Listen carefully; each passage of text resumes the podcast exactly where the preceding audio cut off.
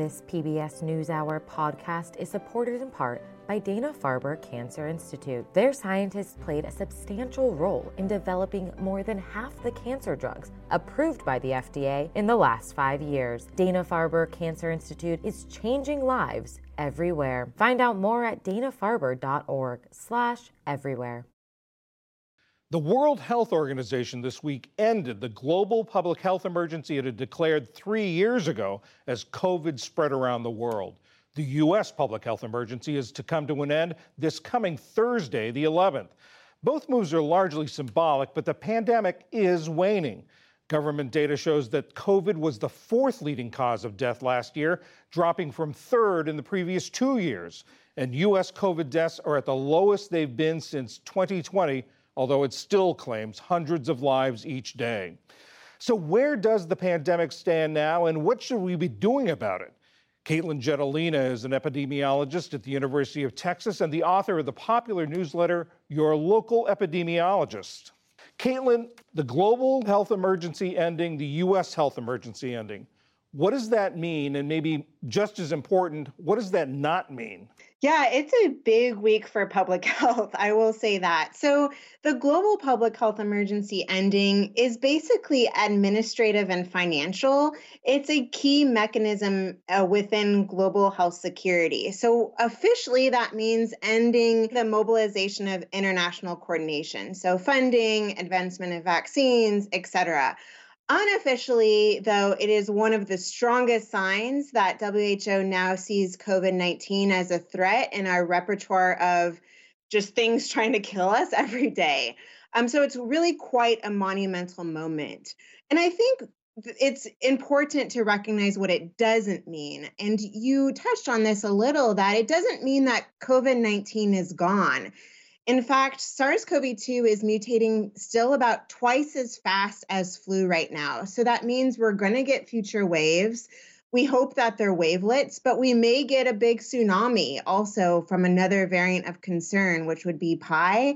And like you said, we can't ignore the fact that COVID 19 is a leading cause of death for Americans and people around the world still. So, to me, as an epidemiologist, that means our work is not done, um, but this is a monumental moment and some time for reflection as well. There is a lot of confusion uh, about what to do now, how to react to this, how to respond. I've heard a lot of people asking about vaccine boosters.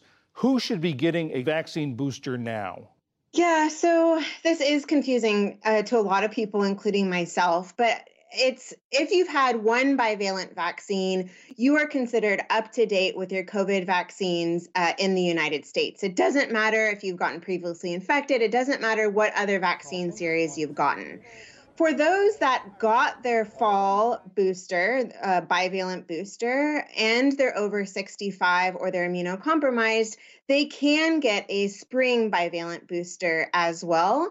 And uh, this really depends on if you have comorbidities, how old you are, if you should be getting one, and also um, how risk adverse you are, because we don't know what the future is going to hold.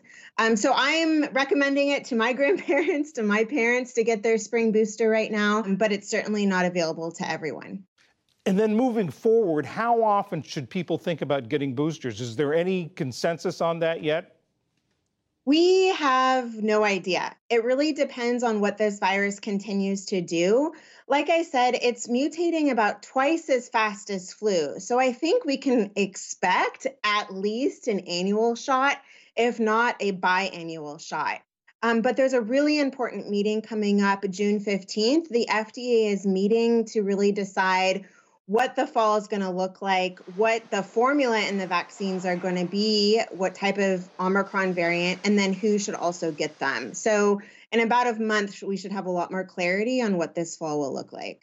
You'd say the virus is mutating and there are new uh, variants, but we don't have the same reaction or same uh, concern about the, these new variants as we did about Omicron.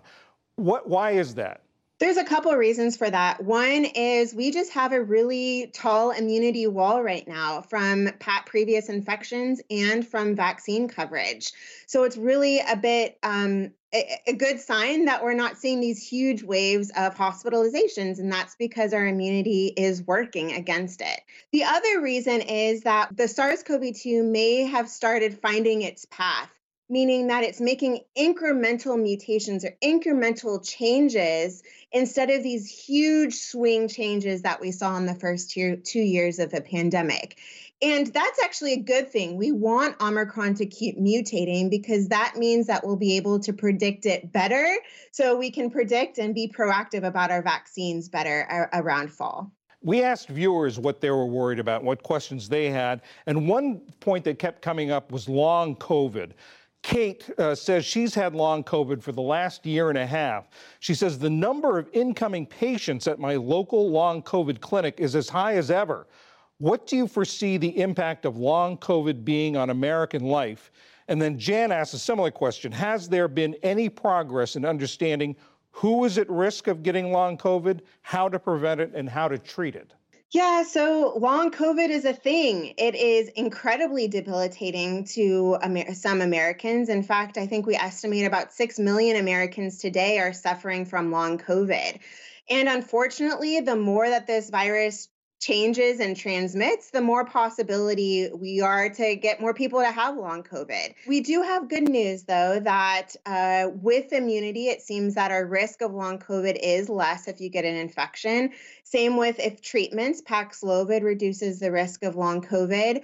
Um, and Omicron is reducing the risk of long COVID compared to Delta. We are starting to understand the patterns. For example, it looks like females are more likely to get long COVID than males. Um, and younger people are more likely to get long COVID than older people. But we really are just on the surface of our understanding of long COVID and have a long way to go. Katelyn Jetelina, your local epidemiologist, thank you very much. Thanks for having me.